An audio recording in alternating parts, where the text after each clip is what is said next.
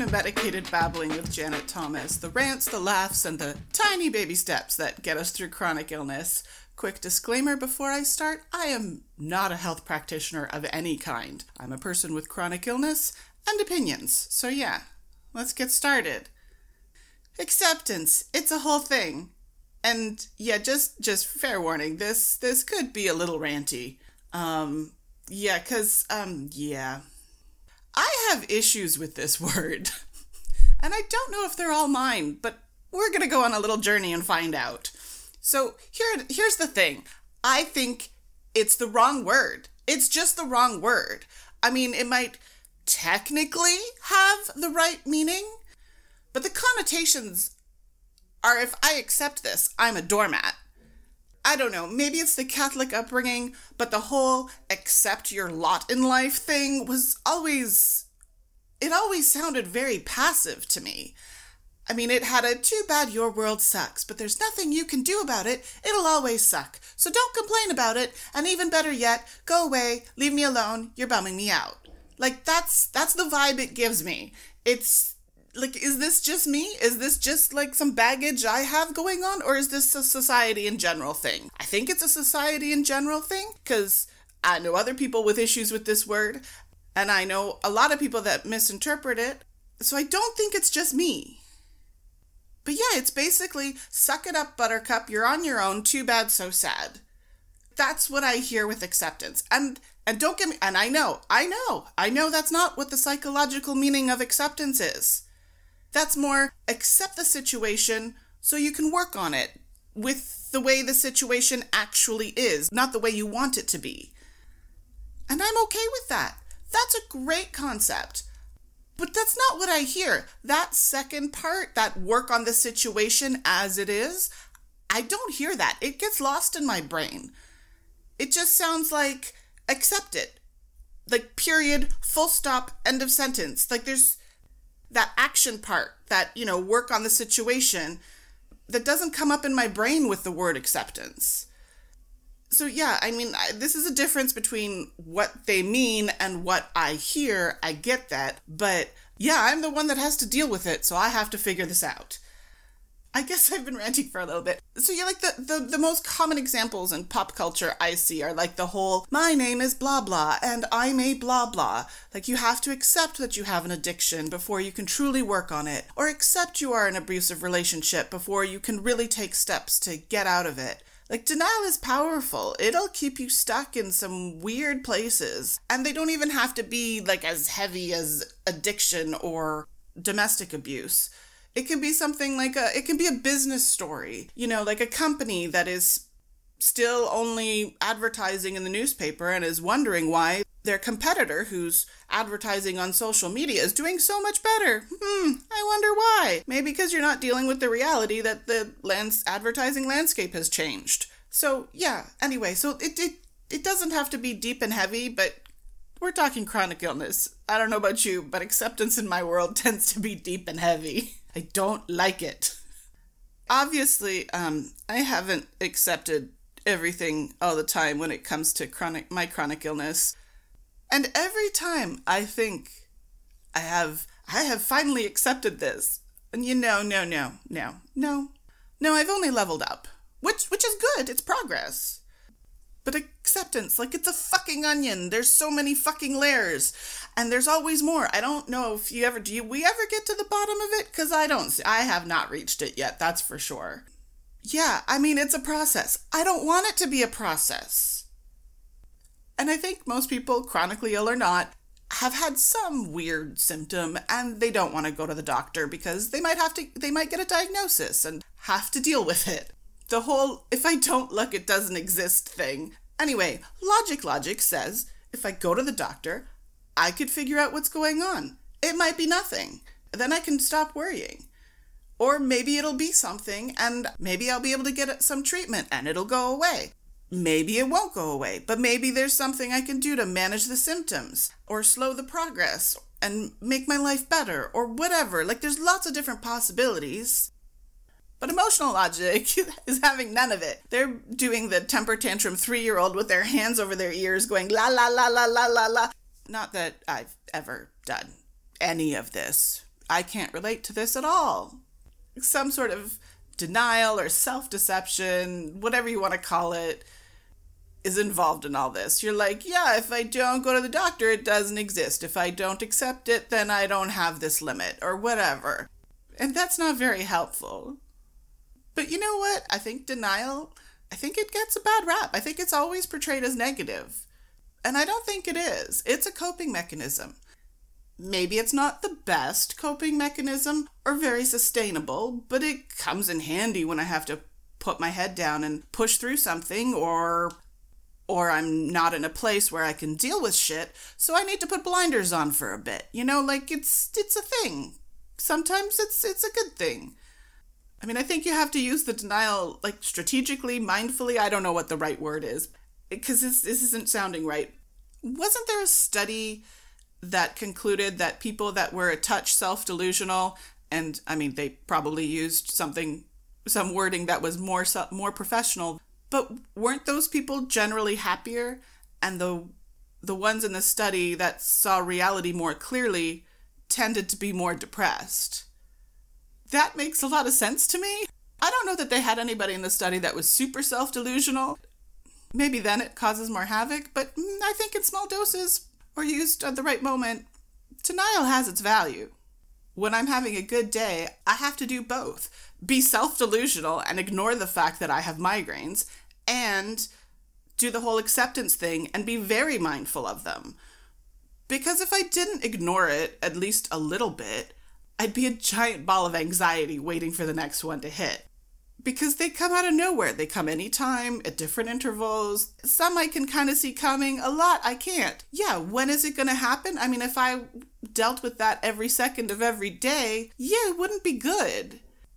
But if I ignore the f- fact that I have migraines, like that's not going to help either cuz I won't avoid my triggers. I'll push myself way too far. Like it'll just I mean, I'll get a migraine for sure. It's just a recipe for a lot of pain, really.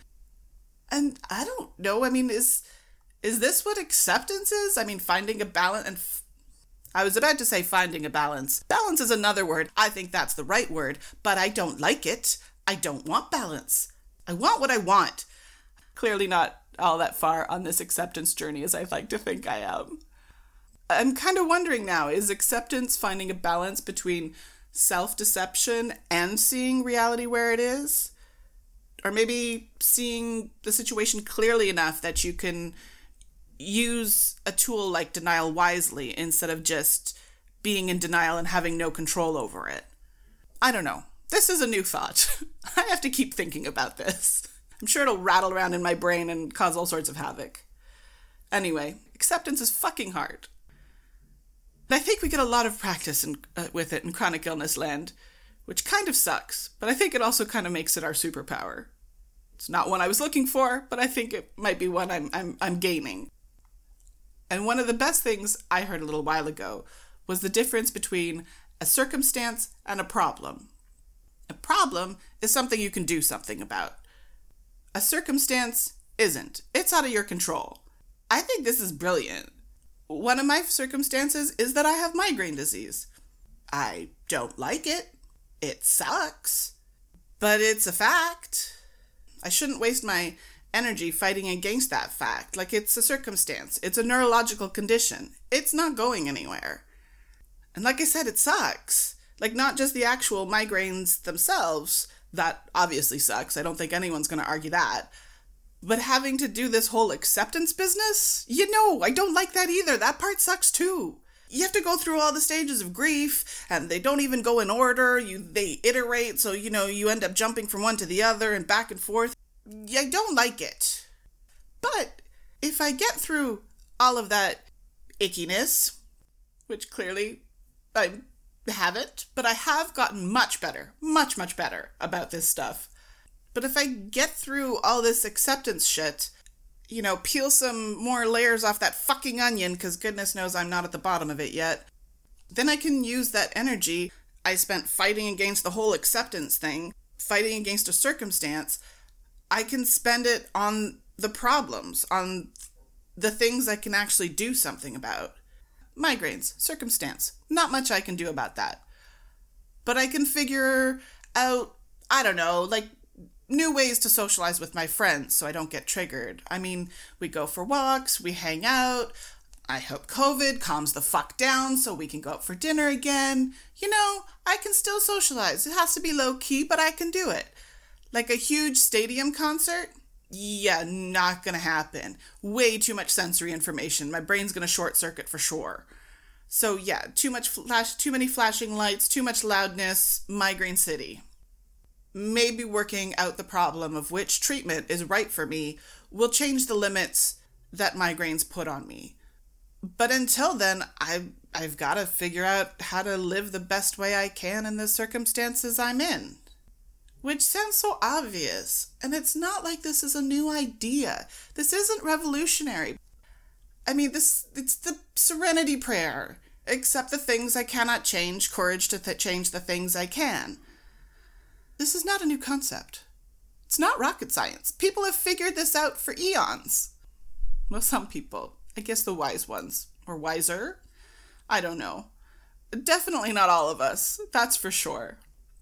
But like I said, words matter, which is why I'm having this rant in the first place. I don't like the word acceptance. And I kind of wish words didn't matter this much, but they do, which I mean, it would be so much easier if if they didn't, but Okay, wait. Now, the fact that words matter is a fact, so that makes it a circumstance? Am I fighting against accepting that the fact that words really do, like acceptance, really do matter? Okay, this is getting too meta for me. I think I need to wrap this up. Okay, brain brain is going in circles now. So yeah, um circumstance versus problem. I don't know. I really like it. It ties it up all in a little bow. It's a lot less nebulous than things like the Serenity Prayer. Serenity Prayer is great, but circumstance versus problem, that's working for me right now. I like it. I still have lots of thoughts on acceptance. I, I like the results, but I'm not a fan of the process. But I think my brain is done now. think I need a dash of happy to calm my nerves. And this month's dash of happy it's my brother's cat Maud. She is the best. She makes the weirdest noises. And did I record some? Yes. Yes, I did.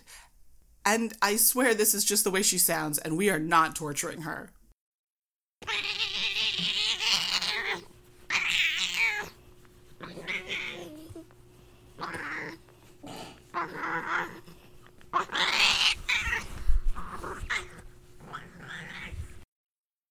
I mean, I have no idea how he ever gets anything done, especially working from home. I mean, I would just be giving her attention all the time so she would act at me. I mean, I just, I can't even.